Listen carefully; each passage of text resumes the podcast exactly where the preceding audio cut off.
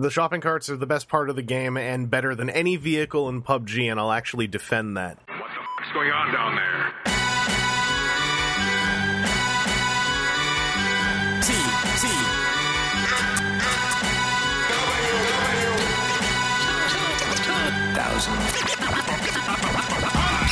Sometime we should just do a Fortnite podcast where it's just a bunch of idle noise of Fortnite in the background while we kind of just silently like click our teeth or go like, ah, damn. And then like like 90 minutes of that. I think it'd be pretty fun. Now, this will not be 90 minutes of that. This will be this will be uh, 60 to 300 minutes of Transformers talk, uh, as is our usual window, because we're recording WTF at TFW, not uh, FRT at NIW. Uh, hi, TJ. what, welcome what, to what was the that last thing? Tu- W. Hi, TJ. Welcome to the show. W. Hi. Glad to be here. Uh, hi, Aaron. Welcome to the show. Hi. Hi, everyone out there. Welcome to the show. WTF at TFW, where the T stands for W. Uh, we have some Transformers news today. We have all kinds of stuff to talk about today. It's it's one of those um, what do you call it? You you think that maybe it's going to be slow, but then uh, some of the news that I was actually starting to wonder if we were even going to hear before SDCC actually popped up. But uh, before we hit that, we've also got a listener question. We've got a listener question afterwards too, but we got a little one to open up here. It's a listener question from DDDDcade, uh, who says, "I was watching old build videos from different YouTubers. What would you like to see return? The Sprue Kits line, or see Transformers done with another brick building company like Lego?" So reading the question out loud actually really helped me out there because I was a, I when I copy pasted it, I was like, uh, "What do Sprue Kits have to do with brick building?" But the question is, would you rather see Sprue Kits back or Transformers done with another brick building company like Lego? Um, I don't really know. Like that, that's pretty darn apples and oranges. Um, Aaron, did you ever actually mess with Sprue Kits? Um, I think I got like one or two of the like just the like generic sprue kit fighter guy. All right, that yeah. The wait, which fighter guy? Because what I'm thinking? It it was just Kits like was you got the box with. No, I'm thinking um stick Stikfas. Oh, Stikfas, yeah, yeah. Now, Sprue Yeah. Kits was uh, they had like most commonly you saw Halo and Batman Sprue Kits. Okay. Um, it was like Bandai's uh, Plamo model applied to North American licenses for the most part, um, and they they were really cool and completely undermarketed and kind of occupied the same space as like a lot of sub mega bloks brick build stuff would occupy at a Toys R Us, and it was really kind of a shame. I thought. Um, I actually wouldn't mind seeing Sprue Kits come back, but it would need to have a push, and it would need to have more than a handful of licenses. Uh, TJ, did you ever mess with Sprue Kits? I, I passed by him a few times and was tempted, but no, no direct contact. Yeah, like like nowadays you can sometimes find them for like below dirt cheap, and if you can find like a Master Chief or a Batman for that, they're pretty cool. As long as it's like the medium or large kit, the, the smaller ones were very simplified and kind of just you build it and then like throw it at a toddler or something. But the posable ones were were were okay. Um, as for the other side of this, I guess just trying to weigh the options. I mean, I think I'd rather see Transformers done with another brick build company, but also when you say another brick build company like Lego, I'm like, well, who else would do it? It's pretty much either Lego or Mega Bloks Yeah. or or Trash. So I wouldn't want Trash to do it. Unless I missed something. Like, is there has a third contender arisen yet? No. I think Kre-O had the best opportunity to do yeah. it and just couldn't pull it together. Yeah, like in, it was in the it was still a little bit jank. The the the builds weren't like anything good. There were a lot of places where it was uh um just like w- weird ways that if you look at the way that Lego builds things and then- then you look at the way that that Kre-O built it, it's like okay, well you have a piece here that's completely unsupported. Yeah, and and and also like the build quality of Kre-O, sadly, in its twilight hour, finally hit a level that was worth co- like competition. But that Yeah. was like also the micro changers, uh, which is like the final Kre-O thing. And Mhm. so yeah, I guess Yeah. I guess it really is like like I I think that Transformers would actually be really interesting to see in uh, in Mega Constructs. Uh, I guess would be the the fancy Mega Bloks brand. Yeah. because Lego I think would make for really good builds and super solid quality, but also like, how do I put this? The The builds wouldn't be predictable, but the abilities of the robot would be a little predictable to me. Yeah, I don't think that like Lego would do terribly uh inventive things with it. Like they Yeah. could probably get it so that all of them have some uh, transforming aspect or, or or something like that. You know, I could I don't see Lego dropping a ball like that, but at the same time with the way that Lego tends to work, I do not think that that would uh, translate very well to a a a transformer. I, I I don't think they'd be making a thing that a Transformers collector would necessarily be like stoked to get outside of the build. Yeah, Um, because know, even like- then, like how often did Kre-O even manage a good Micro transformation? The yeah. one the one it was the in the final hour they they figured it out, but it was too Mhm. late. um, TJ, like, do you, what do you what do you think would happen with uh, Lego doing Transformers? 'Cause, I mean, I, I think Mega Bloks is almost a different beast. Yeah, kind of is. I feel I feel like I feel like Kre-O got the closest to what we would get out of a Transformer Lego style line. The hard part is keeping the spirit of a Transformer in there. Yeah, Cuz like I never I never really felt like I was playing with anything Transformer based when I was breaking the toy down and reassembling it as a truck or you know or in, or in the other way around keeping the transforming aspect would make it so much more complicated and like like Mhm. even the like even trying to think of lego sets that would I, I can't think of any kind of lego set that has a conversion like that it, 'Cause it's they do- literally the Voltron set that's out in two months. Oh, yeah, okay well Like yes that's and, well, that- it's, and- well, that's a it's a light conversion though Yeah, and, So, and also yeah. that, Yeah, Vol- that Voltron set, just just to point something out to people, like check out the hips and how much they're doing exactly one thing. Like that that set is build lions who can combine into Voltron, and then you've hit kind of the limit of Uh-huh. what Lego that isn't going to be six hundred dollars would cost you. Um, like if if Lego did Transformers, they might get them to transform. They ain't going to be posable. Uh, and you could make them posable with a ton of of ball joints and ratchets and micro ball joints, probably. But I don't think the actual Yeah. kits would have that because that would make them hella expensive. yeah, and I've Yeah, seen and- I've seen some people put together yes, things and it's and again it's the it's the the the thing where you know you look at Voltron to make something that has detail with Lego it's got to be good sized. You know Voltron's going to be like $180 60 160 is it 160 I thought it was 180 either Uh, either I, re- way. I remember com- I remember comparing it to a modular cost. Um Hmm.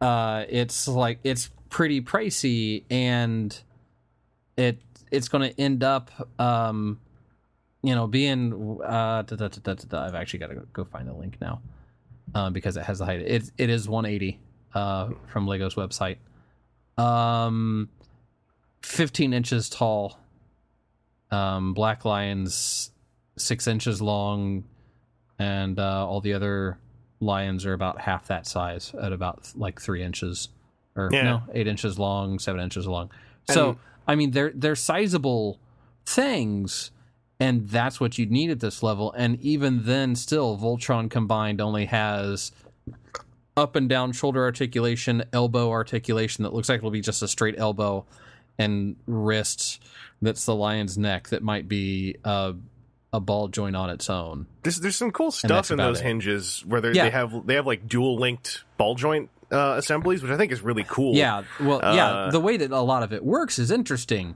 but Yeah. because it's Lego, it's not like you know. There's there's no other way to build some of these things that you know makes it obscene. You make that shoulder joint in order to give it stiffness.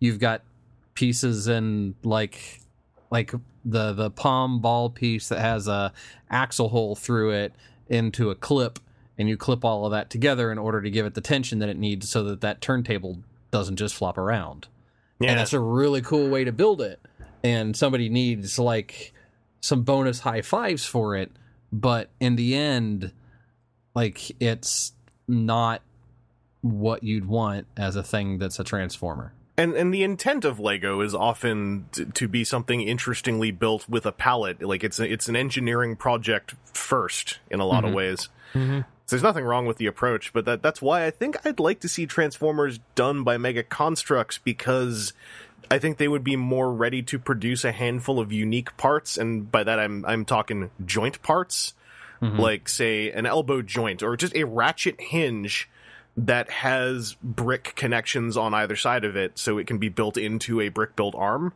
Uh, but the ratchet hinge itself is a specialized piece, and I'm like, I think that would solve you know a big uh, problem getting Transformers to work. Um, is to have like specialized hinge pieces uh, and, Yeah. and moving parts. And, and then I think it still would be really cool as a brick build thing while doing a level of quote unquote cheating that like Lego is just not, not part of the Lego experience, Right. uh, for lack of better words. Uh, and I think that all sounds actually way more interesting than more sprue kits. So I would say that I would actually rather see that. Because sprue kits, I kind of know what we would be getting. We'd be getting more serviceable six to eight inch action figures that you put together, and that's about it. really fun though. Like if you if if if like you guys too, if you ever get a chance to pick up a a cheapo sprue kit on clearance, like it's interesting to put together. Um, but I hope that answers your listener question, DDD Decade, because now we've got our San Diego Comic Con Transformers news. It's not SDCC yet, but we know what two of the exclusives are, and to be honest, I'll be surprised if there is another exclusive because these seem to be really filling in, uh, you know, the volume that I expect from San Diego Transformers offerings.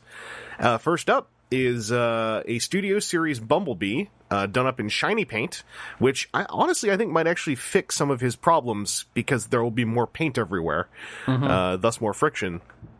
And that's the that's the feature of the box, which is really cheeky because the bonus of the box are a pair of micro cassettes uh, in unique North American colors, and also the, a re-release of two of the Dino cassettes, the ridiculously rare combining Dino cassettes. This is a set of uh, Dial and Czar, or uh, their American names, Dairu and Uruaz which like you know Gratz. i'm sure there's i can actually see kind of the path that led to both those names but neither of them go together very well but who cares uh, they're not in their japanese colors like one of them's in translucent orange um, also one appears to be a, a decepticon while the other is an autobot but it's amazing that those molds i guess were fired up again or found or even more amazingly maybe they were even reconstructed uh, I don't think that this would be reconstructed for the U.S. market. My bet would be this is something that was found and was still serviceable because. That's- it's been like assuming. what eighty-seven and then really bad knockoffs. yeah Because isn't I mean, there like a three scale si- where these things are like the size of like cassette tape cassettes? something like that. Like that's one of those like Sears Toys catalog page kind of items. Yeah. But like the only reason I'm even I'm even suggesting they might have been reconstructed is just because uh, it, it has to be either reconstructed or they were lost for a while then found. Because otherwise, like these are the kind of things that would have been out in the 2000s during that big rush of the you know the big reissue rush. This is the kind of stuff that people were were craving that would have printed some money, and so. Uh, all that said, it's really friggin' cool that they're coming out here. Uh, the packaging looks really cool. Uh, I know a ton of people, myself included, who want to get a hold of this. Uh, I'm, I know a ton of people, myself not included, who want to get a hold of the cassettes and then figure out what to do with the Bumblebee. Um, before anyone asks, I don't want to buy your Bumblebee because I don't want him without the cassettes. as much as I'm okay with that toy. Um, so Aaron, you're you're down for this. We were talking before the recording. You're uh, yeah, you, you're Um, hoping to get a hold I'm, of this. I'm thing. also hoping that, uh, I mean, because the majority of the issues that I have with my yellow Bumblebee is loose, uh, loose fit, and I would hope for a San Diego Comic Con with custom paint that that'd be tweaked, and then the ability to get these Dino cassettes without paying, like, arm, leg, kidney, triple digits and, each. and yeah, um, is I think going to be going to be pretty cool. It'll be neat to have a otherwise unattail- unattainable um, piece of kit at a much more uh, attainable cost. Yeah, this is all together sixty bucks, uh, US at San Diego Comic Con. Um, well, what I'm going to say also, I really hope that what Hasbro did for the last couple of years happens again, where we have this thing in Toronto called Fan Expo. Mm-hmm. And the last time or couple times, uh, Hasbro came and brought basically a, a bunch of their San Diego Comic Con exclusives with them. Uh, Hmm. So I would super like it if uh, they did that again, so that uh, I can get someone who's going to that complete monster mess of a show to maybe mule me one without having to ship anything. Uh, I, I don't actually want to go to Fan Expo because it's a mess, but um, I hope that these things show up there. That that's kind of the only way I think I'd really be down for picking them up. I even these c- cassettes once you factor in someone taking taking their time to line up, or or even if someone just orders them off Hasbro Toy Shop and then reships them over here, shipping from America has become very expensive compared to what it used to be, and that adds a premium to these that to me robs them a lot of a lot of their draw. Like the Dino cassettes, maybe even with an extra twenty five bucks attached, there's still kind of something there. But the other one, uh, assuming its package is as large as it looks, like I I wouldn't want to pay the extra just to have that mailed here. That would that would rob it of all of its value to me. Yeah. You know what? Actually, yeah, the the notion that they might have just found these molds is starting to feel way more gelled up to me because there are two other Dino cassettes, aren't there? I think so. Yeah, there are. Yeah. So this this really says, "Hey, we found these ones." Yeah.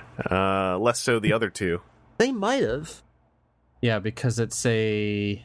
I just found an image. There's a Velociraptor, a Pterosaur, a T Rex, and like a sauropod. I don't know what they're calling it. Brontosaurus, Brontosaurus. Brontos, because that's one of the ones we're getting here. That's the the orange one. Yeah. and then it was the the T Rex one and the Pterodon that combined, and then these two that combine. Yeah. I was hoping they'd, they'd tell us a name for the combined mode as well, since they're coming up with all these dopey Americanized names already. I think because one is Autobot and one is Decepticon, they're not really interested in the combined mode. It's so weird. It's like Well, yeah, carrying but then, on the. but then it's like you're writing them as separate so that you don't have to mention the combining. It's it's it's like the weird thing they did for all of Power of the Primes, where they also like specifically avoided mentioning anything combining together, like outside of a piece of artwork. Well, it also, it's also interesting to me that one of them seems like a direct reissue of the original, and the other one is completely different for whatever reason. yeah, In my conspiracy brain here, I look at that pack and I notice the volume one on the printing and go, "What if there's a volume two that fills in both of these gaps?" I Well, think that hmm. is a kick off of the um, Guardians of the Oh, Galaxy. I, oh, I know, I know where it's coming from. Yeah, Okay. but you know, but I would not be shocked if NYCC showed off a similar set that oh, actually I, I could, accomplished that. I 'Cause could, you, I could definitely see that too. But yeah, because you know, you know, fans are upset. Like they know what happened with the Astrotrain Blitzwing crossover set or the, Mhm. the the reissues. oh right, right. They know fans don't want these toys this way. Like if you're gonna give us one that looks like the G1 toy, you need to give us the other one. Right. Yeah. Well, that that said, TJ, um, are you thinking of maybe getting a hold of this set, or are you gonna? Uh, my buddy Garrett is going to be in line for it for me. All right. Well, there you go. I'm not even going to take the chance at Hasbro Toy Shop. I, I Like I've literally just gazed at those toys for a split second at a BotCon. I've never thought I'd have the chance to actually goof around with them. and like actual properly produced ones, not just like knockoffs or etc. Oh, yeah. Um, yeah, no, I, I'm I'm I'm hoping to get a hold of these one way or another. It's not going to ruin my year if I don't, but I, I certainly would really like to. Uh, TJ, do you have any plans if you once you get a hold of these to what you're going to do with the Bumblebee? Target practice? Woof, woof. And you know what? No one's going to stick up no. for him. No, honestly, I'm not entirely sure. If the build quality is better, I'd be perfectly happy keeping it. Yeah, that, that's my big hope, and I think there's a decent chance of it just, you know, with all the extra. I think the extra paint has a good, like, 50 50 chance of fixing a whole lot of the problems. Um, you know, as far as as far as friction not working. Um, but that's not the only San Diego exclusive. We have also got the just today, as of this recording, revealed Optimal Optimus with the throne of the Primes, the scepter of the Sparks, the hat of the Maximals, the halo of the Primes, the um, twist ties of anti theft. Um, so this is uh this is Power of the Prime's Optimal Optimus, where the larger Optimal Optimus body has been recolored to look like the smaller Optimus Primal body. So he's just turning into a bigger uh, Optimus Primal season one style. Uh, he comes with four of the Prime Masters. I believe they are the four who are not coming out on their own anywhere. Um, Amalgus, Nexus, Prima Prime, and the legendary Thirteenth. Uh, The the designs of the Prime Masters continuing to not really have anything to do with any depiction of them ever anywhere ever. Uh, and yeah, a big cardboard chair with uh, wanted poster style mugshots of all of the other fan vote figures from the vote that Optimus Primal won, which is really weird because it means Hound's photo is on this throne. Uh, and someone on Twitter pointed out, look at this toy and then imagine this toy but Hound. and it's like, yeah, you know what? Yeah, that would have been pretty interesting. Also, Star Saber and Deathsaurus' faces are on this throne, and it's just making me kind of sad. Uh, Such a slap. look who didn't like, win. here's a here's a sketch pasted onto Primal's throne for you. Also, another tweet I really have to quote, and again, I, I can't remember who tweeted it right off the top of my head, so my apologies. But but someone had him, you know, it's Optimus Primal going like, "Yeah, here's my here's my throne uh, with my scepter and crown, and the halo in which I imprison our gods, and the scepter I use to use their power, and the the am I the villain? Because I am taking a look. I'm I'm taking a look at that scepter, like the straight on shot of him sitting in the throne with the scepter in his hand, and Yep. it just looks like a just like a psychotic robot head munching in the thirteenth prime. Yeah, and, Yeah. and also I can't not see that Prime Master as a small man face forward, you know, getting his head shoved into a socket. like that's a little dude. Just, just Yeah. Help Um, this this is a really interesting exclusive. I can probably live without. I, I wouldn't mind getting a hold of one to have all thirteen of the Prime Masters, really. Uh, but I think the fact that I'm just not really gelling with the fiction side of Power of the Primes, and this thing is all up in the semi-existent fiction side of Power of the Primes. It's just like I'm just sort of seeing a bunch of cool stuff, and I'm like, that's neat. Um, obviously, a lot of people don't feel the way I do. I a cursory glance at the boards and at, at social media. There's a lot of folks who are like, "Oh man, I really want this thing." Um, DJ, how are you feeling about this thing? I'm I'm mixed, honestly, because on one hand, it looks a lot better than I expected it to. It's it's an inter- it's an interesting concept to put him in normal primal colors in the first place, and it's really cool to actually see Optimal Optimus in a color scheme that isn't so like violently clashing.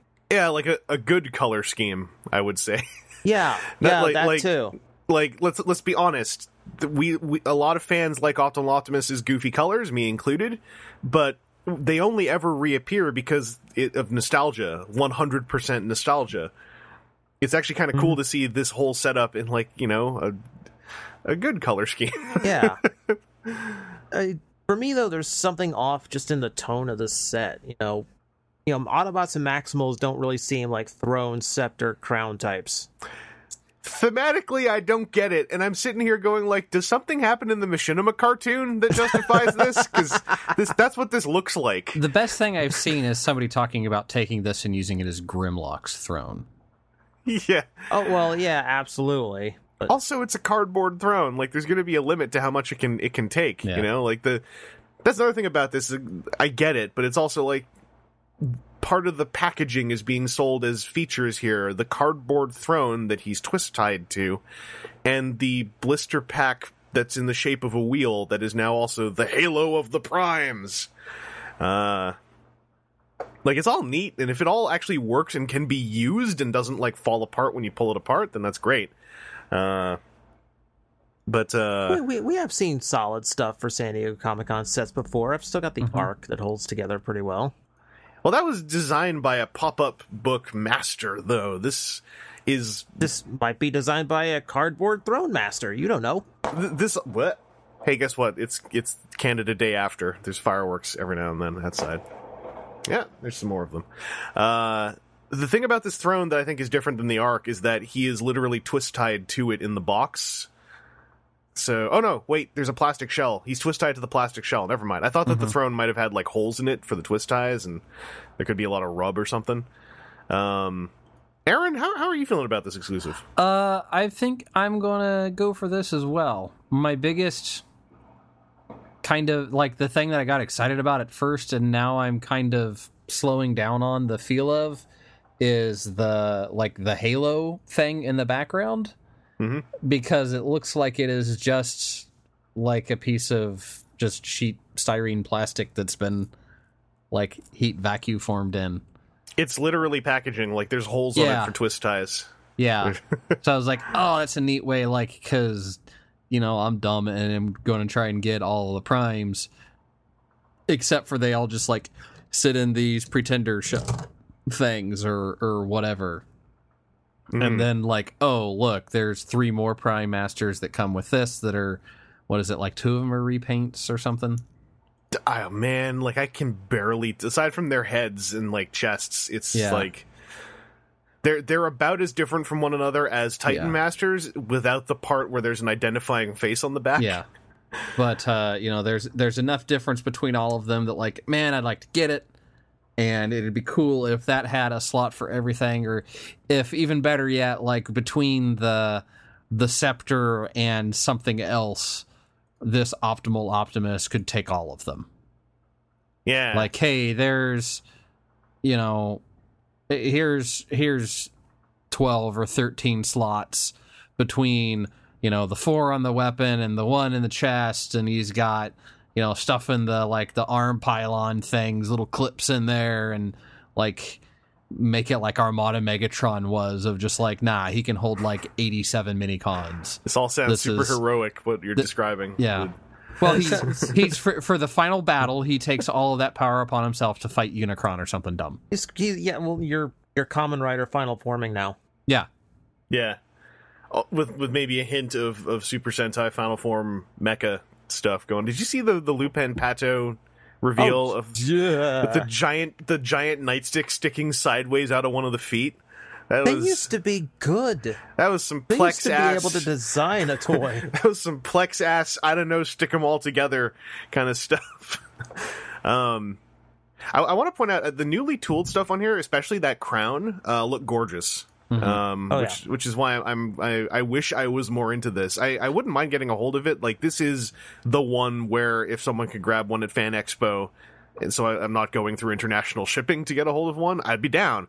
I mm-hmm. certainly would not want to have one shipped to me because that is a big box. It would That add is a like huge box that would add like 30 bucks American to the cost of it and it would make it like by the time it got here I would not even care about it anymore I'd just be like wow look at all the money I set fire to Yeah.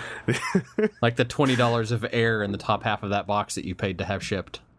it's bumming me out a little bit not gonna lie uh, good looking box though on a shelf and, and if if without the twist ties it's possible to get him back in there looking like that in a decently stable way I think that would be a really cool like centerpiece to a Power of the Primes uh, display Um, and uh, as far as I can tell, I should mention the little Optimus Primal robot. Aside from, I guess maybe the sticker on his shoulder, it sounds like he is identical to the one that's on shelves right now in places. Like it sounds like there's no real difference between the little robot uh, and the, the retail version of, of the little robot. Uh, I haven't done any side by sides, but that's that's the impression I got from the thread. Um, yeah, I, uh, I I wish that I was jiving with this more, and I, I think a lot of that rests on my lack of connecting to the Prime Master thing. Still, speaking as someone who would love to have all thirteen of them, because finishing sets is a thing I do. Not a healthy thing. Watch my panel. Uh, why do we collect? There's a whole thing about finishing sets. Uh, plug.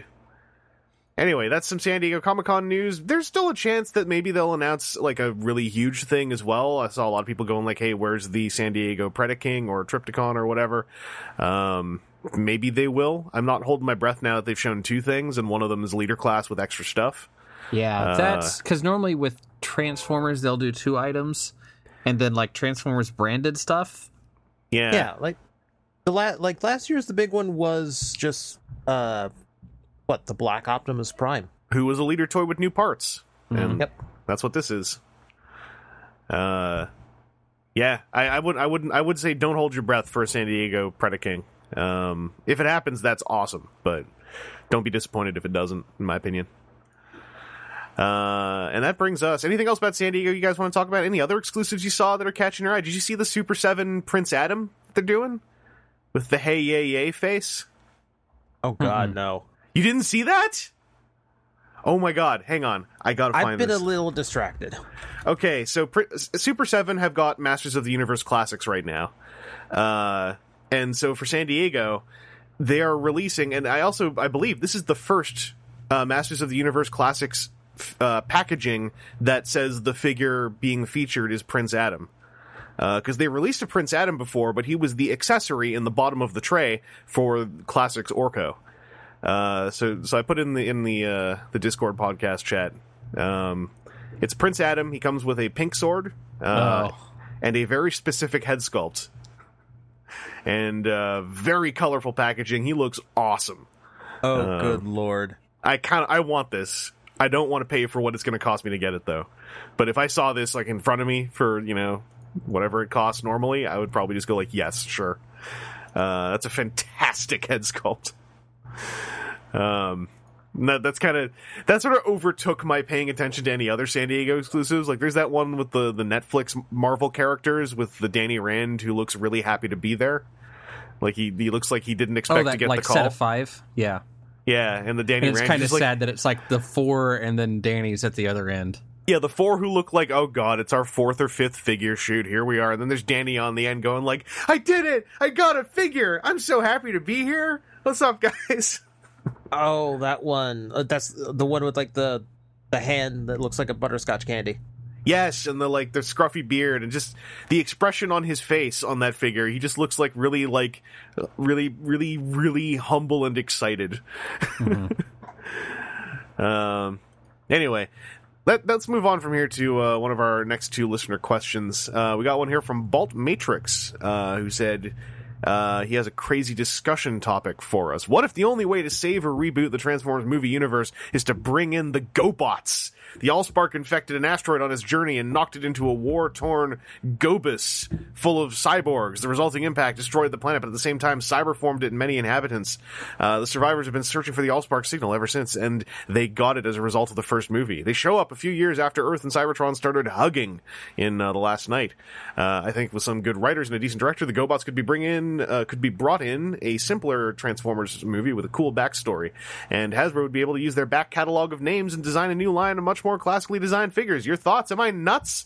Should the current movieverse even be saved? Does Prime still want your face? Uh, I love this idea, and also the current movieverse should not be saved. Is my answer to that. uh, I think this is a great idea. I would love to see it actually done because I love it when people actually remember that the GoBots are supposed to be cyborgs. Like, like you know, whenever you see the GoBots transforming in the Hanna Barbera cartoon, there's supposed to be squishy stuff in there, uh, which I think makes them fascinating. Uh, so I think this would be great, and it would it, it would never be done right, and the the original movieverse needs to uh, die. It needs to be laid to rest. It is beyond repair, in my opinion. Uh, TJ, how do you feel about uh, the idea? Uh, I agree. The movieverse needs to go the way of the Dinobots. But I get, also get reissued as a combiner in Power of the Primes. yeah, exactly. All right. and here's the thing. Um, I like this idea, but I would go just like full on with it and just like let's let's do like the IDW colony thing where Cybertron's just a planet the cube hit. There's a sphere and a trapezoid and a pyramid. and Oh, the, the Allspark trapezoid would be my jam. it's just like okay, just like Quintessa just threw a whole bunch of these things out just to see what would happen. Just like You're right. got hit by the dodecahedron. Like, if we're actually going to roll with the whole Quintessa suddenly the origin thing, then yeah, just Gobotron. I don't know where Gobus came from. Gobotron could just be like, uh, yeah, another planet that she hit, and that one uh, there was already organic life, so she just encased them all in metal. Uh, that'd be cool. Like the Explain movie, where lockdown came from. holy! cr- I Yeah. keep forgetting about the yeah, his the mysterious, not actually a Decepticon, I w- from something else that will never be explained guy. If he was just a GoBot, that would be kind of neat. Uh, I don't know, Aaron, how do you feel about this idea? Um, I I will also sign the let's just let the movie verse die. Um, but it, it's always a thing that I find interesting. The people that just poo poo on GoBots because it was the other show, and yeah, it was bad, but those toys are actually pretty good, and it's it's definitely a thing that like I could see good fiction being written that brings those two universes together as long as you ignore the worst of the Hanna Barbera ness of the Hanna Barbera world. I, I want to throw out there. I've said this before. The Hanna Barbera cartoon uh, has at least one episode that is on par with any G1 Transformers episode, uh, which is called Et tu Cy-Kill, which is the backstory episode from like the final ten episodes they produced. It's really good for GoBots, and it does the Orion Pax Megatron Uprising leader origin decades before anyone wrote it for Transformers. I got to watching the first few episodes of GoBots for the first time in forever, and I forgot just how twisted that got at points. Mm-hmm. Because Mhm. there, there's a scene where they capture where the where uh, the Guardians capture Crasher and like literally like brainwash her into spilling her plans, like like something I wouldn't think a hero class would do.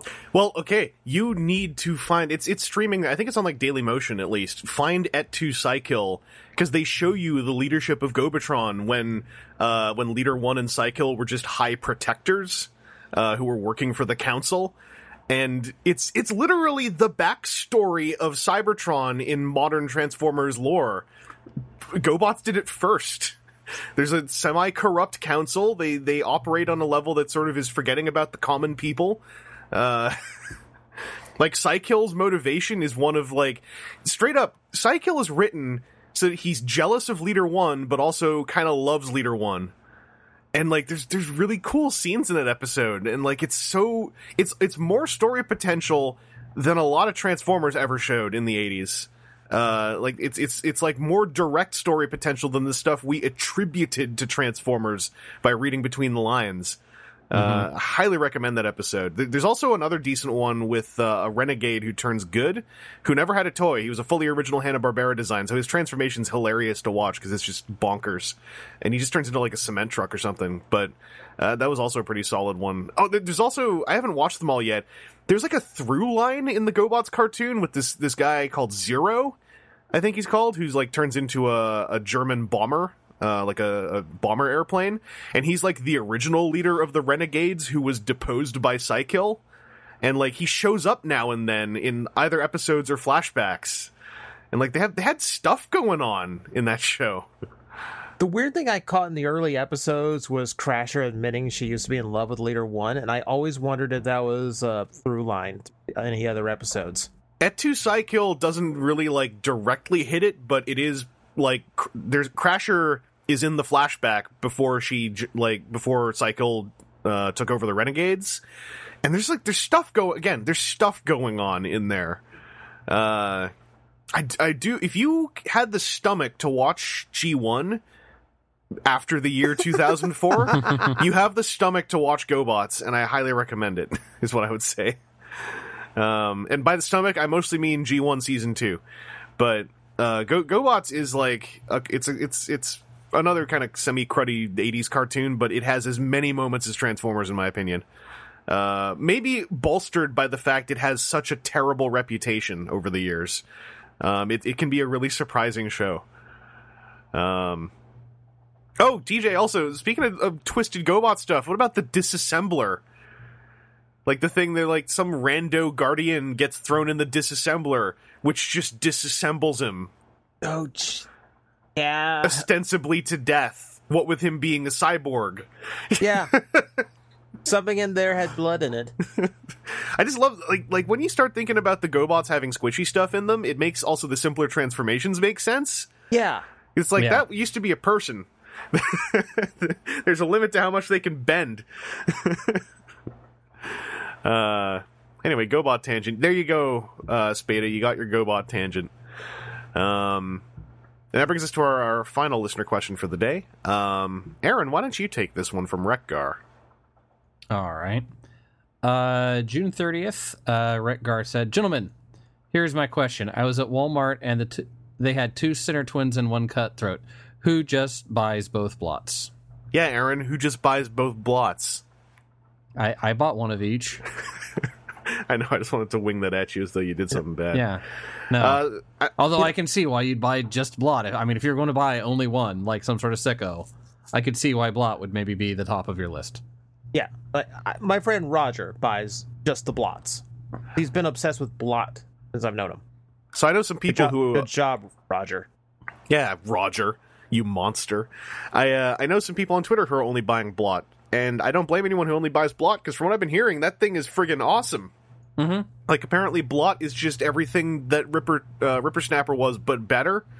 Uh, and is probably the star of that wave. We'll find out, I think, uh, in a bit. But uh, yeah, nothing wrong with buying two blots. That is not as monstrous as buying half of Battle Trap. Buying half of Battle Trap is actually a crime That's what a horrible human being does. like it should be a crime. Uh, I submitted it to the Council of Crime, who who defines crime. Uh, they haven't gotten back to me yet, but like that that should be punishable. Only buying half of Battle Trap. That's like that's like buying. Uh, that's like, like if I'm going to buy a loaf of bread. Ah, I can't afford the whole loaf. I'll just take out these scissors and cut the front half off, and then just leave the back half on the shelf. And both heels. Yeah, yeah. It's still taking both heels too. Monstrous. Wait, anyway, do you like the heels of a loaf of bread? Uh, they serve a purpose. You cut, um, if you can cut it, if you have an uncut loaf of bread, you cut the heel ends thicker, and they are great open face with some meat and some mayo and No. some. Okay. There there there is a purpose there. I thought you were just like, yeah, that's what I make my favorite sandwiches on. Yep, I in fact only take the heel slices and I throw out the rest because screw the starving. Don't screw the starving. The starving need food. Um, let's go to what we got this week. Aaron, I know you got something on topic this week, so why don't we just sink our teeth into it? Cutthroat, Sinnertwin, and blot. Uh, just to double check, TJ, did you get a hold of the Wave 3 Terrorcons at all? I am assuming no, and also I'm assuming he's gone to do something. Uh, It's twice in a row. I'm good at this. Aaron, tell me about your Terrorcons.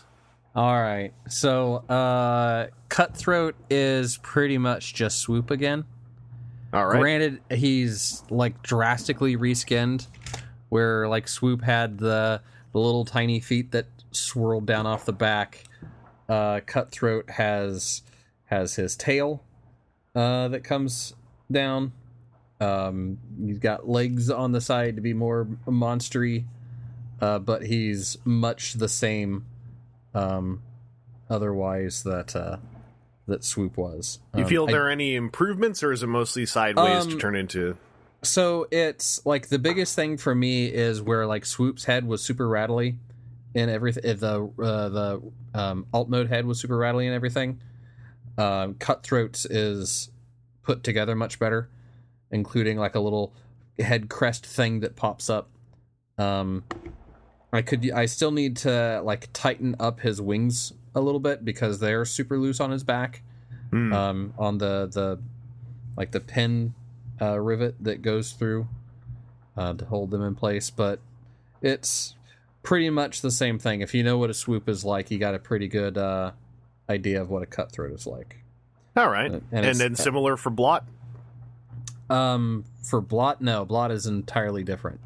I mean, like if you know what a Ripper Snapper is like. Uh, it's entirely different. Really? Yeah. Okay. So like for Blot, it's like his core. So I've got Ripper Snapper here as well, and I'm going to transfer transform him again, just to be sure that I'm not misremembering. But for him, um, like his legs, like just do the aerial bot collapse up, right? More or less, more or less. more or less. Blot his legs fold up like the his like calves touch his back for his transformation. Oh yeah, I mean, uh, yeah, I did see that. Like his legs, they they kind of curl back rather than compress. So but it's it gives an entirely different like connection. It's it is drastically different. It's like from the waist down, it's basically a different a different toy Yeah. altogether. Yeah, I mean, there's there. I mean, the, it's like any of these. There's there's the commonality points, but yeah, it Yeah, is- It it is set up entirely different uh, as he goes together here. A completely Fighting- different deluxe combiner wars limb from the waist Right. down. right. So like between that, between the way that his like the over the head thing works, um, all of those angles are different. The weird thing on um, cut not cutthroat. Um, wow, I'm pulling a blank. Land shark. Um, why am I pulling a blank on Rippersnapper. this? Rippersnapper. Um, where like the head just kind of comes down and around with blots. It like that whole chunk comes out and over like 720 degrees. Oh, nice. So it is it is a much more drastic uh, shift over than uh, than the other Ripper snapper. than Ripper Snapper. And just like to me, the biggest thing, and it's the same comment that I made when first we saw it in whatever Toy Fair pictures, the way that Blot's hands work, where the fold in uh, of the, where the, the fist has the third, like the middle claw Yeah. attached to it, is is freaking awesome. Like Yeah. like I, I thought it was really cool when I saw it in photos and then I have it in hand and it's I am surprised it has that it's like 2018 and this is now like the first time that we've seen a transformer do this. Yeah. And I- I want to. I want to. and it's so stupid simple. Yeah. Like there's no there's no other hidden foldy flippy bits. There's no other like dark magic involved with this. It's just like somebody went, "Oh, well what if what if we have this part hang out like that?" And I I hope whoever like sketched this out got a promotion. I, I want to give the honorable mention to to Ripper Snapper, who instead just has his hands rotate uh, uh, ninety degrees. But Yeah. like the clever thing they did with him, which I didn't actually even notice until someone I, I saw it pointed out in the feedback thread. He his fist hole is only on one side, so that when you rotate them 180 degrees. Uh, there is no visible fist hole on the Right. visible side, uh, Right. just just to make it look more like a different arm. And I was like, that's such a that's a cool little touch too. Blots is it sounds like remains way more impressive. Uh, but I love I love when you're gonna use the arms as arms, like just doing something to Right. make them feel different is is so nice. Yeah. But that was the the biggest kick for me with Blot is uh the hand and like the way that that whole backpack chunk comes and does the rotate and then you end up with like his robot head makes part of the like lilac purple on the top like it mostly follows that crest line as well it's Mhm. very it's a thing that's very well put together that like i wouldn't have expected to be quite what it is Yeah. And then that, that just leaves Sinner Twin, uh, who I was going to ask because again I have I have not really looked into anything in Power of the Primes toys I don't have because there's so, going to be so few of them. I just want to be surprised when I get them for the most part. Is the is is he a retool of one of the other Dinobots?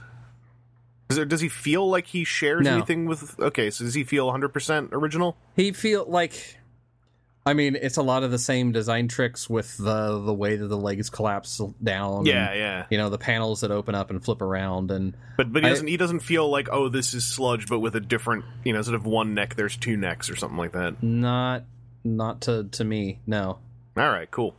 um, the way that everything fits and goes together like i was expecting it to do different things because of the way that like the the twin heads come down and some of the the other work that was done on it um i i mean yeah i could see it oh, no because the the way the arms work is entirely different so it has the like the rotate in fist and then the like the the stuff on the back of the forearm flips around to be the the uh, alt mode foot. So there's each one of these has got enough of its own stuff that I could see like maybe 30% of the skeleton is the same. Yeah, yeah. that that's sort of like r- big finger quotes around the mic retool. Yeah, it's like it's Um, it's not as obvious though as like say Blot Ripper Snapper or Right. Swoop and uh, and Cutthroat. Right. Okay, Yeah. that was the thing. The main thing I was wondering about about Sinnertwin because I, I think I'd figured it out, but I would just keep forgetting afterwards. Um, because you know it's not that important. And then what I was hoping to have was Hun-Gurrr, but for some reason, Big Bad Toys shipment of it, even though it was earlier than I thought it was going to be, has just decided to stay in Champaign, Illinois for three days. And Yeah. uh, the FedEx has been like, received Champaign, Illinois, shipped Champaign, Illinois, received Champaign, Illinois. It's like, Someone's just moving it down a shelf one slot at Yeah. a time, scanning it in each time because they're Yeah. like, I don't want to be here today. yeah. ah, ah, it's hot in this warehouse. Beep, beep. Beep, beep. It's gonna Yep, hit my it's beef moving. quota. Yeah, it's moving. It moved twelve inches. Beep beep. Twenty four inches. Yeah. I step away and I get nothing but beeps when I get back. Well, we're we're talking about warehouses scanning and Aaron's package, uh, which has been in the same warehouse with constant updates for three days. Oh, fun. Yeah. That's still better than when I tried when I got my uh, the DX9 Omega Supreme shipped, and it took five days for it to actually ship from warehouse, and then the next three days were there is a label, and that was about it. Yeah. Well, that was. I also got the same thing on that of like, you know, I get the email from Big Bad saying, "Oh, your thing shipped," and I'm like, "Oh boy, a label was created." Oh, go like screw when, yourself. when can we all when can we agree and get an enforceable rule? You can't just say it's shipped if a label exists. Yeah, Mhm. yeah. I got two. They're sitting there right now. That's a huge technicality. I get why that means shipped for an automated system, but it's also frustrating as all hell when you're having a bad day. You see a happy email and then you realize, no, wait, that just means a sticker is on a box. Yeah. That doesn't even mean it's on the box. It just means I printed it. Yeah, yeah. I mean, I assume that they would stick it on the box. So that, There's you a part of me that even wonders, like, did they even print it, or they or just is click that the just button. like they click the button saying, "Hey, we need a label"? it's not label Yeah. printing day until Friday. Yeah. Yeah, like technically they ju- technically it just means they paid for it. Yeah. Yeah. No, I- technically it means you just paid for it. True. True. And I'll throw I'll throw it out there. I understand that warehouse systems are really complicated, and I am my my critique is grossly oversimplifying shipping out thousands of things every day. Uh, Just l- l- let us vent, please. We're still ordering. We still like them. Uh, Aaron, was that is that your uh, your on topic? What you got for this week? Yes, it is. All right, DJ, did you get any Transformers this week? I actually did. What did you get? Uh, nothing terribly exciting, but I finally stumbled into a Walgreens that actually had Battalion Sideswipe. Hey, I forgot about Battalion Sideswipe. I remember now. He had a nice looking head sculpt. Everyone forgot about him because he's the only one there. Everyone, no shockwaves, just a line of sideswipes. Is it just him and Shockwave? That's the wave. All right, That's I it. I, I had this weird feeling that it was Shockwave, Blank, and Sideswipe, and I don't know why. I don't know, like the Battalion series keeps it to like only two per wave. Like I feel like there needs to be a third, just like at least a repaint of something. Did the did the Battalion Jetfire come out? Yeah, Okay. Yeah, I've so I've last seen the Prowl. the Jetfire Oh, and right. Prowl. Okay. I was misremembering the wave as Shockwave, Jetfire, Sideswipe. That's what was up. Anyway, it doesn't really matter, does it? Like it's it's, it's Battalion. It's it's going to be around there. Yeah, yeah. Uh, Sideswipe was was he's the one who's very much based on Prowl, right?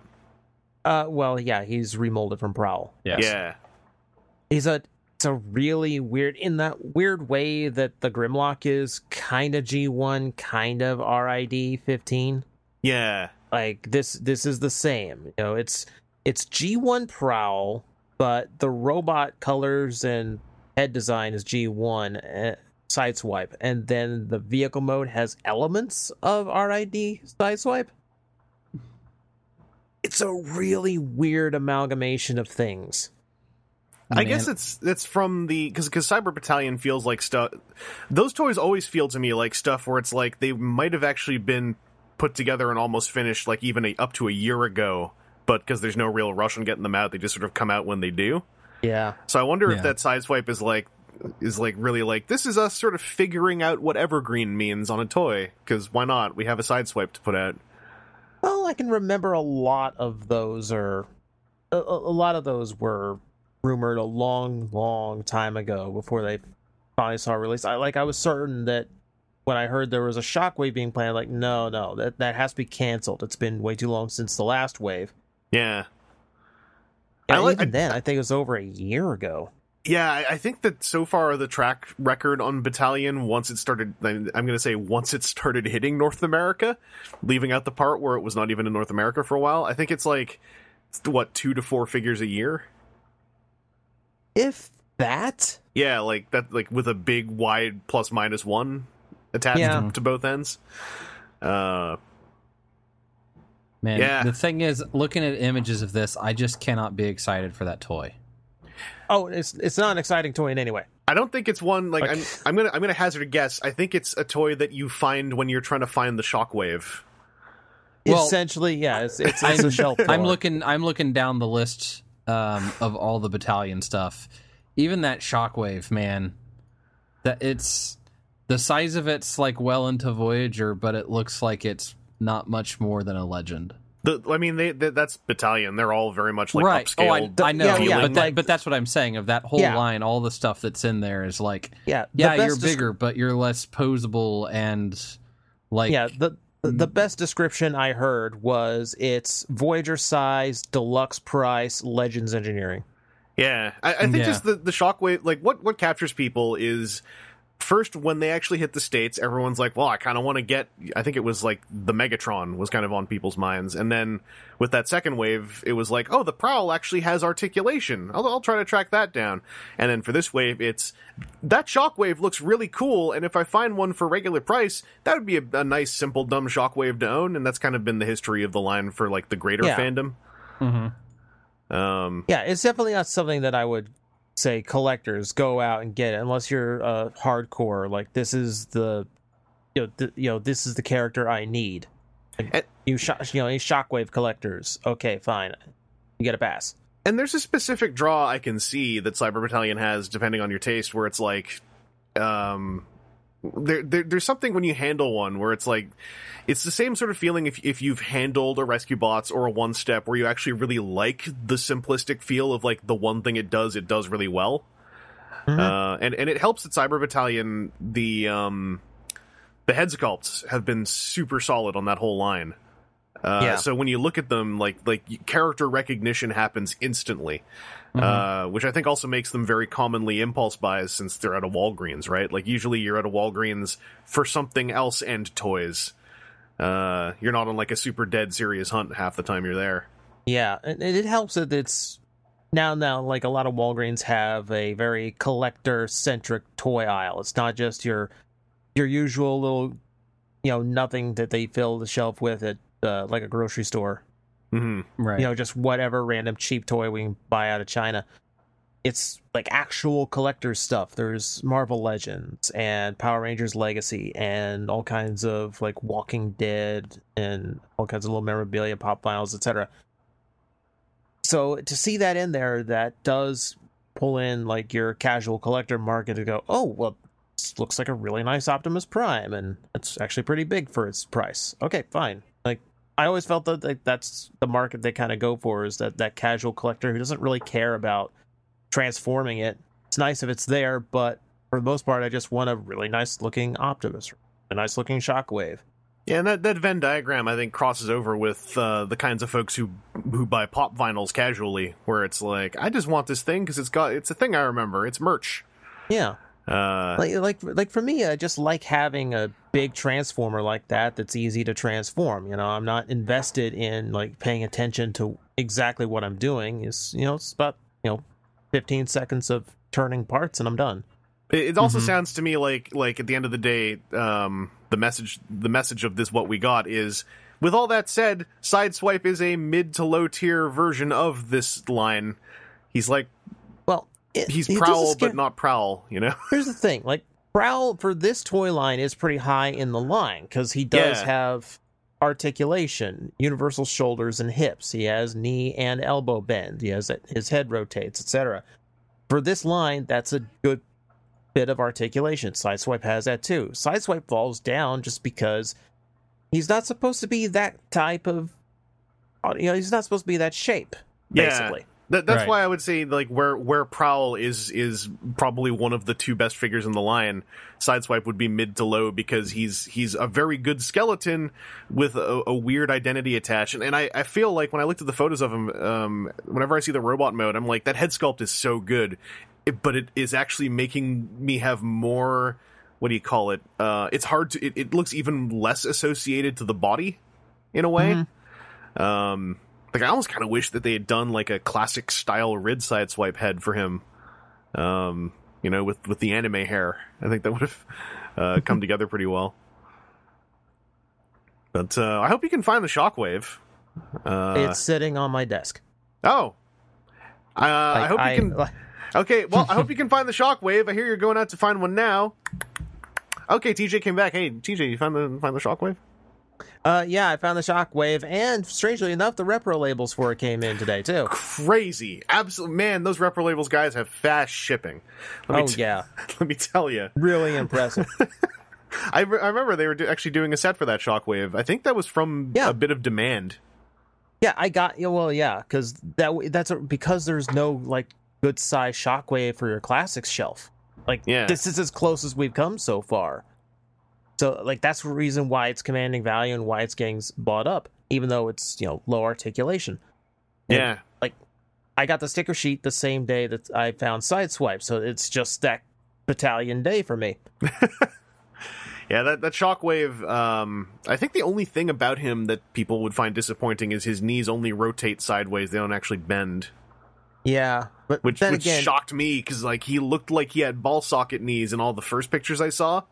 Because I mean, I was really just filling in gaps, and then like that behind shot, I was like, oh no. Yeah, but he's he's still a very imposing physique for Shockwave. Like I don't think it's a character who necessary. I think it's a character who can get by without having like a, a knee bend pose. He's one of the dudes who can get away with that for sure. Like he can just stand there and point point at things uh, with his gun hand. Uh, I liked his I liked his alt mode too though because he he's got one of those quote unquote spaceship alt modes, right? Yeah, it's a spaceship Yeah. alt mode, which is essentially his gun mode with wings and no handle. That's fine. I mean that that's what the the video game one did, right? Kinda. Yeah, it was just like it's a spaceship that looks like a flying space gun. Totally works. hmm I, I dare say it's a better alt mode for Shockwave than just a gun. It kind of is like, like Megatron kind of makes sense because he shrinks down to kind of fit the you know kind of fit the situation. Shockwave is just a big gun. Yep. Yep. Like we didn't invent combiners yet. Well, depending on which version of hist of uh, Cybertronian history you follow, Yeah. And which it which varies season from you're time to time. which season you're watching. Yeah, where where where was Devastator made again? Uh, but yeah, there- when they didn't really have Transformers big enough to hold Shockwave in that gun mode, so it was always very strange. There is a great fanfic. I think I mentioned on this podcast once before that when I was a little kid, back in like 1996 era, when I first had the internet, I read this fanfic someone wrote about it was it was centered on the Constructicons and it was about how they had just been created on Earth and then they went through a time portal and ended up in Cybertron's prehistory and then created Megatron and then realized that they were a paradox. Uh, and I think that they die at the end of the story while their past selves get shot back into their place in the present. Uh, it's a pretty cool fanfic for a, a kid to read. um, and uh, I sorry, I, I'm I'm totally sidetracking. It's relevant.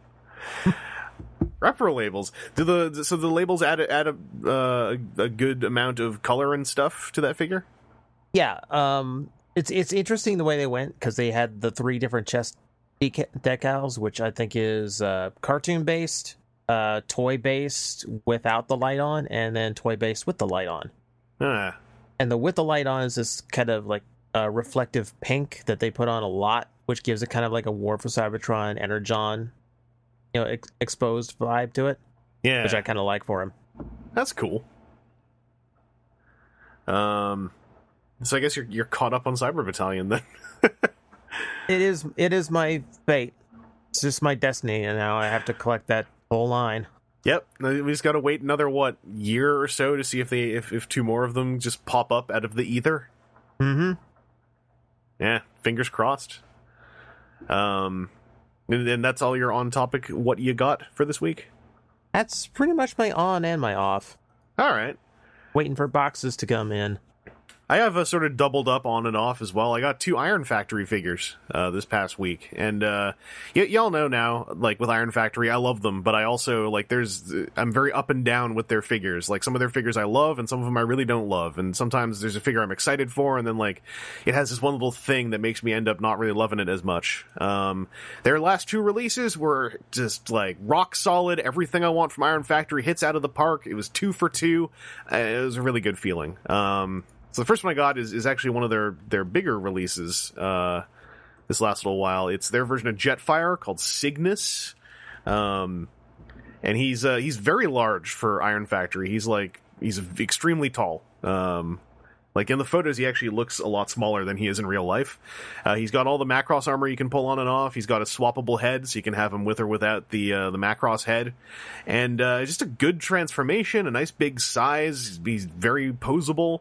Um, transformation's also pretty simple. End of the day, uh, and like his, and he, he's just good. Like the only real qualm I have is I wish that the head swap was not a full head swap that kind of requires a loosened screw. Um, that bugs me because you're popping basically the head on and off of the neck ball joint, and it clasps around it with a screw, so it feels kind of bad to pull it off without loosening the screw. Um, and you kind of need his gun for his jet mode because it doesn't just plug on under the front of the jet mode; it also fills in a gap, and his front landing gear is in the gun, so you you sort of need the gun there. Um, and then, yeah, the armor is all cool. You can like fold cannons out of the booster things on his shoulders, and if you leave the armor off, you can kind of or on, you can you can have his wings rotated up or down or extended all the way out in robot mode. Uh, the other Iron Factory figure I got right after that was their Warpath, who's called Burning Slug. And uh, this thing is just, just perfect Iron Factory. It is essential Iron Factory. The thing is like 35 bucks. He's a little legend sized Cybertronian Warpath. Uh, he's he's very posable, very chunky. He's got a an involved but not overcomplicated transformation, uh, and then a solid tank mode. Um, I think my only real problem with him would be the transformation, which is only because uh, if you don't break apart his accessories and attach them to the vehicle mode, his vehicle mode's very gappy. Um, his gun is filling in basically the the gap between the front of the H of the H tank that he kind of turns into, and then the missile pods uh, turn into a, a, chunk that fills in the back of the H. And without them there, uh, he looks a lot more like an Armada Megatron H tank, which is maybe a little bit too much of an H. Uh, but like that aside, he just he feels great. Um, there's no like special tricks going on. Like he doesn't have to do any crazy third party stuff to get his uh, his tank turret's barrel to retract. You just shove it in there and then or pull okay. it out. Um, great figure, highly recommend, especially with convention season coming up. This is a this is a fantastic like I just want to get a thing at this convention kind of buy. He's under 40 US. Um, it's just a solid figure. Ankle tilts while his feet are made of treads uh, which I guess throws back to Studio Series Megatron in a way. Uh, I love them. I love them a whole lot. Um, Iron Factory is is almost always a good time, except when they aren't. And their last bunch of releases have all been good times for me. So I'm really looking forward to the DJD combiner now. Uh, and that's that's my on topic. What I got. Um, so I guess we can go into off topic. Uh, TJ, it sounds like you're kind of spent uh, for on and off topic. And, yeah, pretty much. And I'm kind of spent for on and off topic aside from heat. So, Aaron, it's it's up to you. Uh, did you do anything off topic, or is this going to actually be a 100% on topic episode of the podcast? I'm trying to think if I have anything off topic. Trying to think of how to ruin this, how to ruin this moment yeah. for the the seven listeners who really hate it when we go off topic. Yeah, no, I'm. uh I think I'm I'm only on topic as well. Yeah, I have I have nothing I would want to spend a whole lot of time talking about because it's like I got more Netrunner cards because I'm filling in my gaps in that now that the thing's going out of print and man, you know when board games go out of print and then they kind of just chill out at gaming stores for a while and you don't have to rush. because it's like you know they're they're ceasing support on it, but like it's still there. Netrunner gets its support ceased and then just starts selling out everywhere, and I'm like, I wanted to slowly buy up the cards for this game because it seems like it's really up my alley. So now I'm like rush purchasing Netrunner cards, and I, I've still barely even played it. Still feels like it's up my alley, but oh boy. Anyway, uh, I think then that that kind of just brings us to the end of the show for now. Um, Yeah. we uh, we had a nice compact one full of Transformers. Hope you're all happy out there. You you seven the the on topic seven. I'm just making up a number. Uh, so we'll we'll be back with some more podcasting. We've got uh, one more episode and then an episode that's probably going to have to be recorded at least in part at TFCon. Uh, and then this is July, so hello, I'm July Chris. I don't feel very good about it.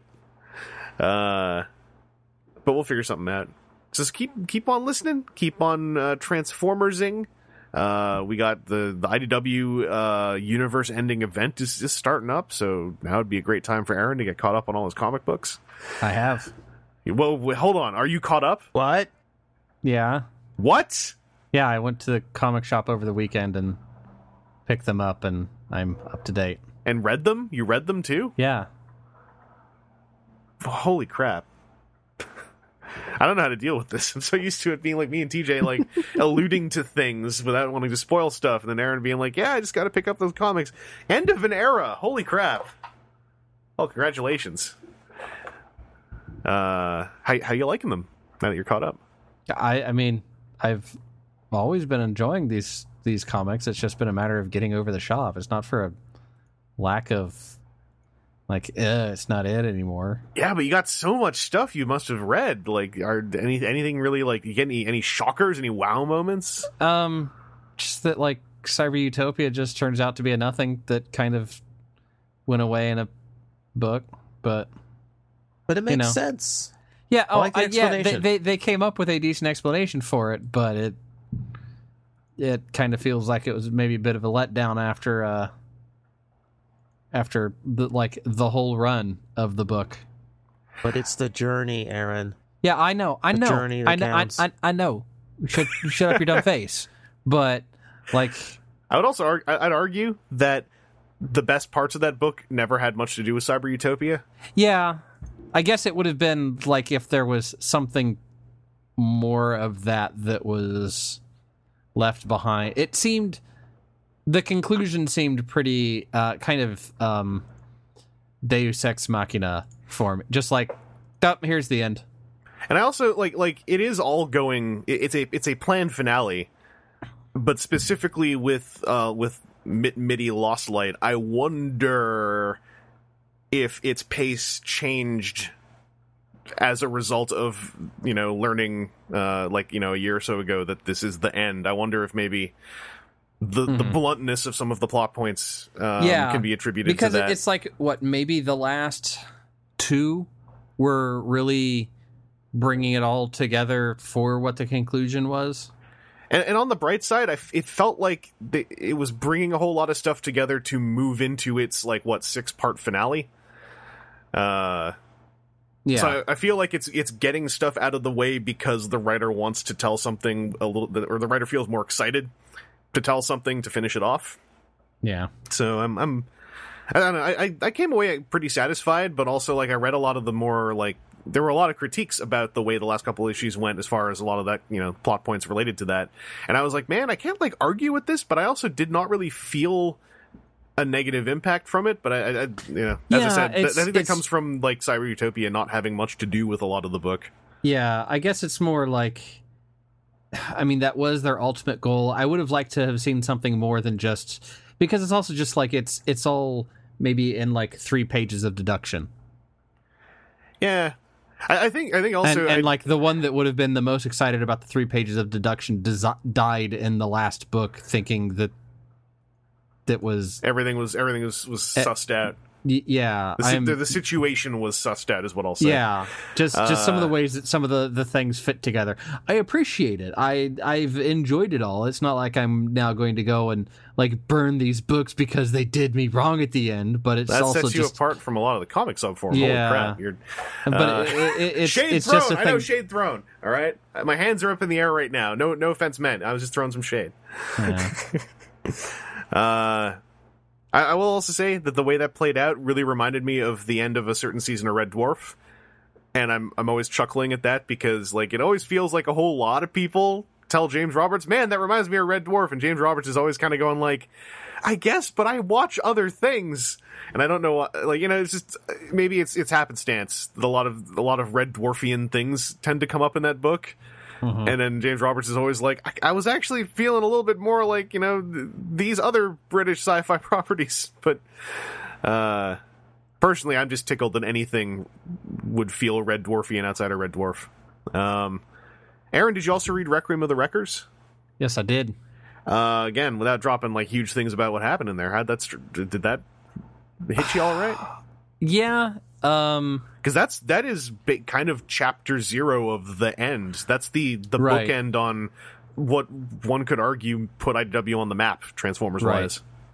Um. That one, I feel like I'd have to go back and read uh the previous Wreckers stuff because I'm not sure what what like happened with all the animal form You got yeah, you got to read Sins again. things. I yeah, I, I definitely have to go back and read Sins again because like I remember some of that stuff and that some of that was a rel revelation, but then it just seemed like an, another like oh and by the way type of of thing that I don't remember seeing from the end of Sins, but it's been so long since I read that that The, it uh, might well have been tagged in there that that he was like hiding along Well, the- rather the- than just a oh shoot uh we need to bring him back Well, the um, I think that what really shot Sins in the leg was the very justifiable delays that happened. Because Sins, when you read Sins front to back, it just, to me at least it left a much more solid impression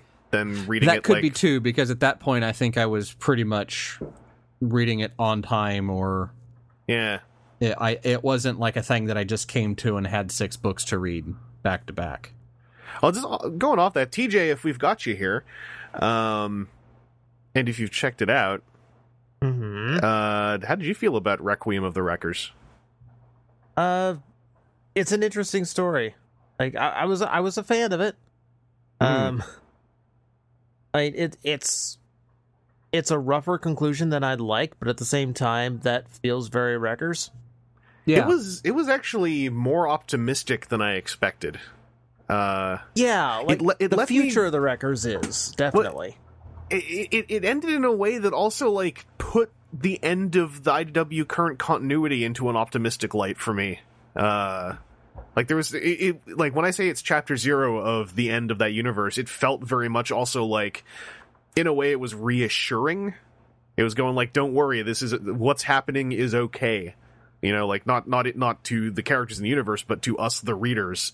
They were like, Right, "Don't right. don't worry, we have it in hand." Like the you know the writers basically saying that because like you know Nick Roche is not he hasn't written a ton of Transformers in comparison to some of the other writers, but of the current writing team, he's kind of like the fourth of the four, and so to have him like step in, bookend his stuff, and kind of drop a message of like, "Don't worry," like it was it was really reassuring to read in a way.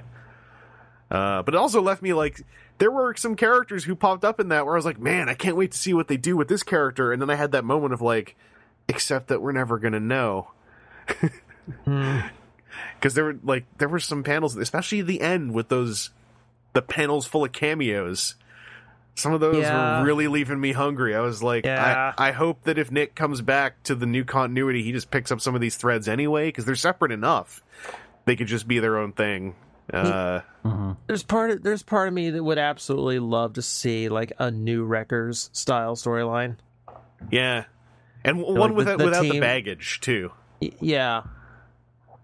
Well, you'll just uh, just the different approach that Springer has to the Wreckers in his new role.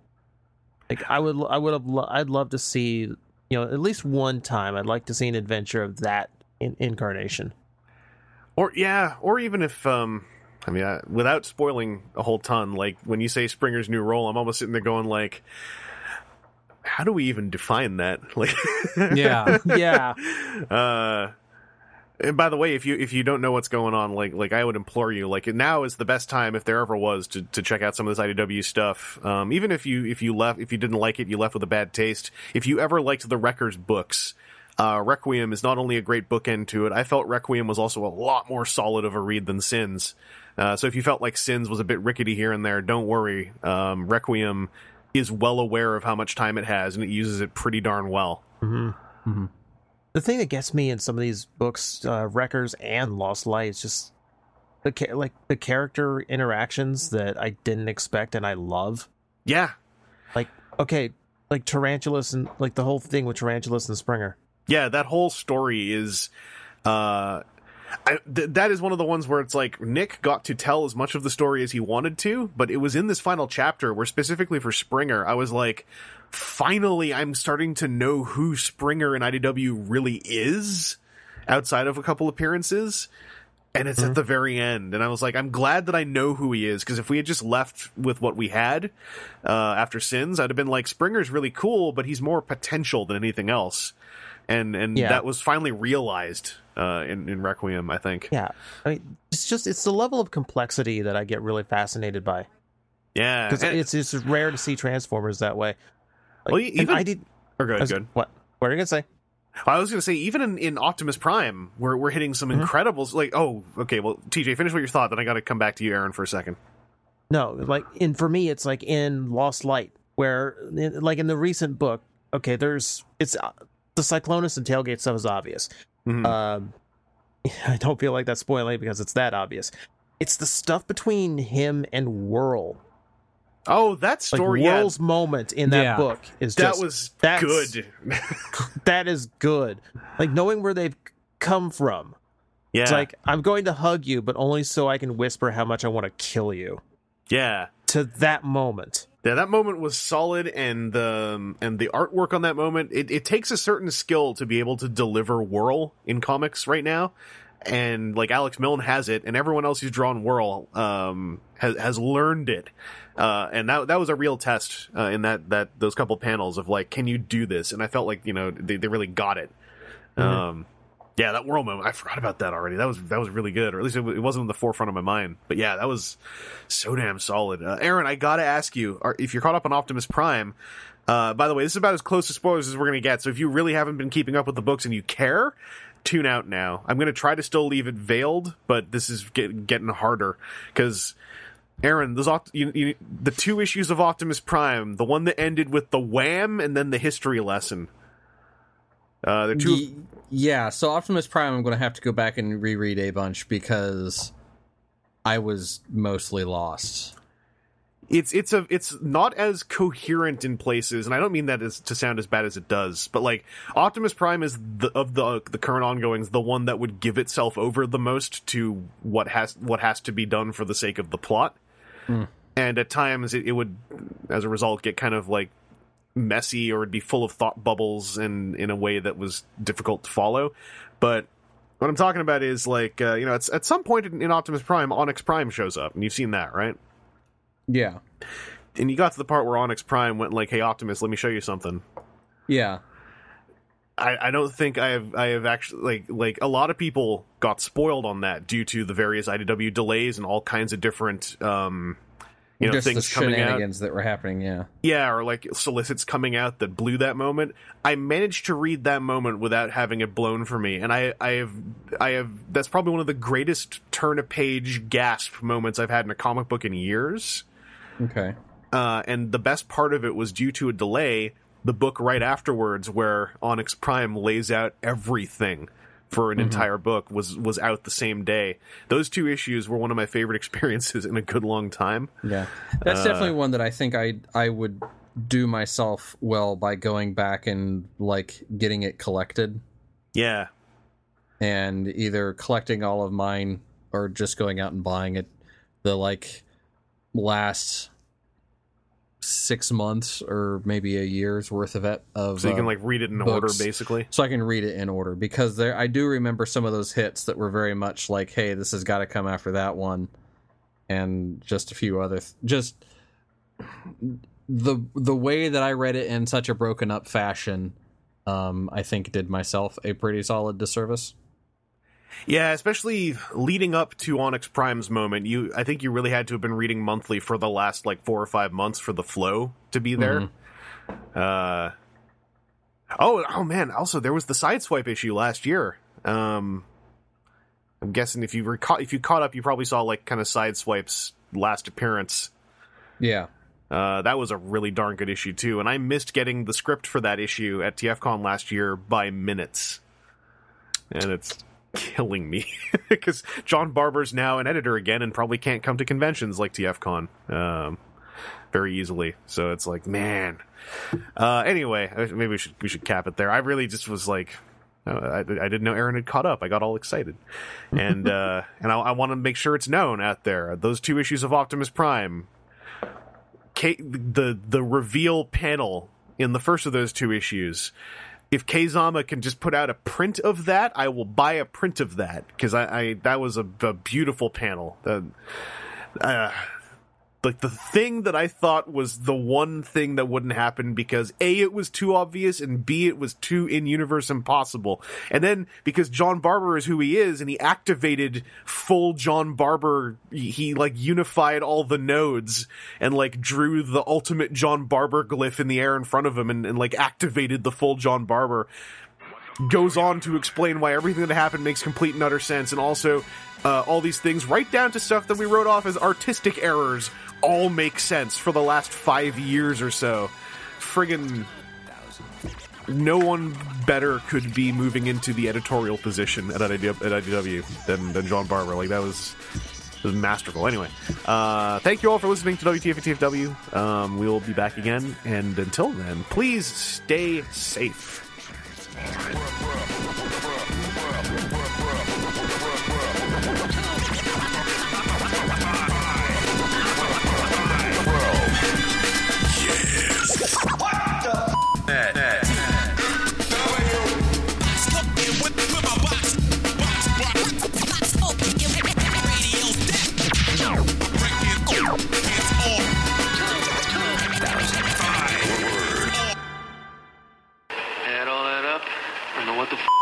but you got some badass perpetrators, and they're here to stay.